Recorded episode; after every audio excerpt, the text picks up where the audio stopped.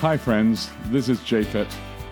Whether you're around the corner or across the world, welcome to the Daily Walk. I want you to take a moment today to pause in Jesus and see what new thing could take place in your life. At the end of this podcast, you can download our app, Boulder Church, or visit us online at boulder.church to connect. And remember, we would love to hear from you as we prepare for our messages every Saturday morning on the Daily Walk. Good morning. It's Friday, September 7. Welcome to Daily Walk. I'm Becky De Oliveira. And I'm Japhet de Oliveira. And uh, let me pray for today, final day of the week, and uh, final chance we get to uh, reflect on this text. Heavenly Father, just again, thank you, Lord, for this week. Thank you for everything that you've called us through. Lord, as we also prepare uh, at our local community, at least, uh, for communion tomorrow, I ask God that you uh, bring this text to life to us. Uh, may we see it uh, apply and talk into our walk with you. We ask this in Jesus' name. Amen. Amen. Okay, final time with the English Standard Version this week, Romans 8, 12 through 17, subtitle Heirs with Christ. So then, brothers, we are debtors, not to the flesh, to live according to the flesh. For if you live according to the flesh, you will die. But if by the Spirit you put to death the deeds of the body, you will live. For all who are led by the Spirit of God are sons of God. For you did not receive the spirit of slavery to fall back into fear, but you have received the spirit of adoption as sons, by whom we cry, Abba, Father. The Spirit Himself bears witness with our spirit that we are children of God. And if children, then heirs, heirs of God, and fellow heirs with Christ, provided we suffer with Him in order that we may also be glorified with Him. All right. Good. Read that as a gallop. All right. Oh, I read it too fast. Is it? Sorry. Uh, let's, uh, let's look at the question today. I felt that was very insincere. Sorry, by the way. Uh, Who do you who do you need to thank more often in your life? Well, you, obviously. and what draws you closer to Jesus? What what a non sequitur. Oh, What do those what do those two questions have to do with one another? Yeah, you, you know, drawing closer to Jesus and thanking people, they definitely don't go hand in hand. Oh, is it supposed to be who do I need to thank? Japhet. And What draws you closer to Jesus? Thanking Japhet. Wow. No, no. It, You've could gone be. like full Sabbath school quarterly on us, oh, like- ouch. giving me the No. answer to the question No. in the question. No. Not what I'm implying. Not what I'm implying. Okay. So, So, who do you th- need to think more often in your life? And and the reason I said this question is because in the text, uh, again, Paul says this that when you have received the Spirit, you're going to be looking for a sign that the Spirit is inside you, that you are in in connection with God, and that sign is when you actually cry out to God, Abba, Father. Oh. You're welcome. might I know. And when you say that, that's not with a T-shirt, but when you actually say this, truly, uh, and it's actually it's it's a unique phrase, obviously. doesn't Abba Father just mean Father Father?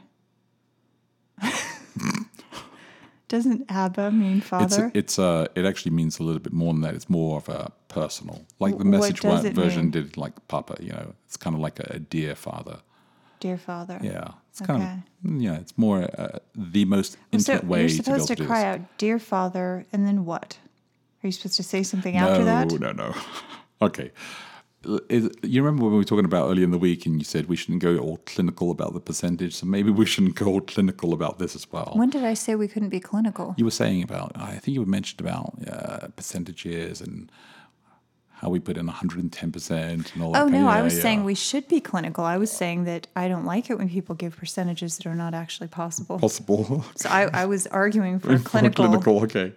Well, okay. Let me give you let me give you an example, um, and maybe this will help break this down a little bit more. And I'm going to use this uh, in part as well. I think tomorrow at church as well because I think it's it's relevant for for what we're thinking about this week in this passage here. With children, uh, with little kids, we can we can forgive them really easily. You know, our kids, our kids that when they're small. When they're small, it was actually it was actually easier to forgive them when they had like you know ice cream all over their mouth and they said I didn't eat any ice cream. You're like you saw it and then they're like and they looked at you and you forgave them. But you, but the way we forgive kids um, is much easier than when they are grown adults. When they're grown adults, we're like seriously, you put the the the container back in the freezer and it's empty. Wow, you are a petty man, aren't you? I'm not a You're like, petty How am. I ever going to forgive him for that? well, No, it is I- a serious I hear issue. what you're saying. So, uh, what I'm so saying are you is- saying that forgiving people and being thankful is a hallmark of having the spirit in your life? Is that where you're going? no, it's not where I'm going just yet. But I like I like that idea. That's How a good long is it going to take you to get there? Hours, hours. I sense that. Yeah, is, remember we, but the pastors just take forever to say something. Yes. and, they're apostolic pastors. They take forever because they repeat things for a long time. No, I think that the illustration that I, and I'll probably unpack out a lot more tomorrow, but but the illustration that I'm trying to to draw on here is that. Um, when it comes to the practices that we have, when it comes to the simple things that we do, the motivation behind them is really, really important. And you have to ask yourself why it is that it's easier to forgive a child when they're small, but when they grow up and they're older, it's harder to forgive them um, sometimes because you expect them naturally, right? That they should know better, Well, it's also because the things they do are usually worse. more serious. yes. Right. So they've escalated their stuff. Yet, uh, yet they want uh, they want the same acceptance. So God says, "Look, I come and I'm the Spirit is the one who adopts you and pulls you into the family here. You are you are accepted and fully embraced part of this." And He says, because of this, you should be in like a a great relationship, like a father, like a mother with a child. And that uh, tie between the childhood and, and the father and the, the parenting is actually a really beautiful picture that he's trying to develop inside the story here. That he says, hey, you now belong, instead of just being scattered off somewhere else, you belong to this family of God. So, what makes you most thankful, or who do you need to thank more often in your life? I think there's lots of people that we can Oh, thank yeah. Right? And I think that when we do thank people, we actually realize that uh, we can live a life that is stronger for that. Yeah, that connectedness I think makes you feel And, closer. to and then God. what draws us closer to Jesus is by being a person that actually thanks people or, or by being a person that actually lives in that space. And that's actually a good thing. And, there, and there's lots of different things that draw people closer to Jesus, right? I mean, people draw closer to Jesus by going to worship, and people draw closer to Jesus by serving others. And there's lots of different ways that people do this. But I think it's good for people to think about what they do to draw closer to Jesus because I think that is better than, what does it say here? Cutting out the sin. yes, You see, I the think that the focusing on the, motivation. we talked about that Yeah. focusing on the a positive yeah. action or orientation rather than If trying I get to up, cut out something if. I get up in the morning and my goal today is to like conquer all my sins that I do wrong, I've done it about the wrong way. Yeah, if you I get up get in the morning, and- I say, I want to be in line with you, God, Mm-hmm. and I love you, and now I want to know more about you, and Abba Father, Yeah. it's good.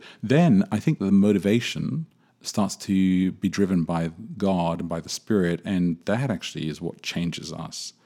And we become different people as opposed to I'm going to just will myself through this, or what did we say earlier in the week when we talked about throw all of our energy into something? And Yeah. I think that's where we kind of mess up with the gospel, where we kind of see the gospel as what we're doing well, for yeah, that's the problem. That sometimes when you throw your energy into one thing, you neglect to see all the things around that one thing. Mm-hmm. You get massive tunnel vision. Mm-hmm. So I think that's one reason that you often see this kind of inverse relationship between people who are really religious and kind of the way they live their whole lives because Yeah. they're so focused on being religious that you think, wow, that's not a very nice person, or you, you don't kind of envy that. Yeah, yeah. So I think that um, the just because of our time right now, uh, let's uh, wrap it up for today. Well, Uh, can I just say yeah. this? I think who we need to thank more is everybody. That maybe that should be a goal that everybody has who's listening to this is just think I'm going to be as thankful Mm-hmm. as possible today. You know, there I know a lot of people who keep gratitude journals and do things like that. And you can start out in the morning by praying and asking God to kind of remind you of people that you need to be thankful for or things you need to be thankful for. Because I think we can get into negative cycles of feeling, you know, kind of poor me or looking at what's wrong with our lives and not thinking about all the ways in which our lives are good and we have a lot of things to be happy for. And I think that feeling of being grateful for your life draws you closer to Jesus. yeah, definitely. absolutely, absolutely. You know, you think about as many things as you might feel annoyed about right now. You know, what if you found out that you had a week left to live? Hmm. You would feel differently about the life that you have right now. You would want it to continue, probably. Hmm. Most of us would. So it's like we definitely have things to be thankful for. Well, reflect on this question one more time. Um, and uh, here's the question, and then hopefully you can join us tomorrow. We're, we're going to be celebrating communion and looking at this passage one more time as well. So, who do you need to thank more often in your life, and what draws you closer to Jesus? Look after each other, uh, live love, and uh, we'll connect tomorrow. Hey, thanks again for listening to the Daily Walk podcast today. Hey, if you remember, if you have any questions, reach out to us online at boulder.church. And if you can help support us, please feel free to give online at boulder.church forward slash give. Until next time, look after each other and live love.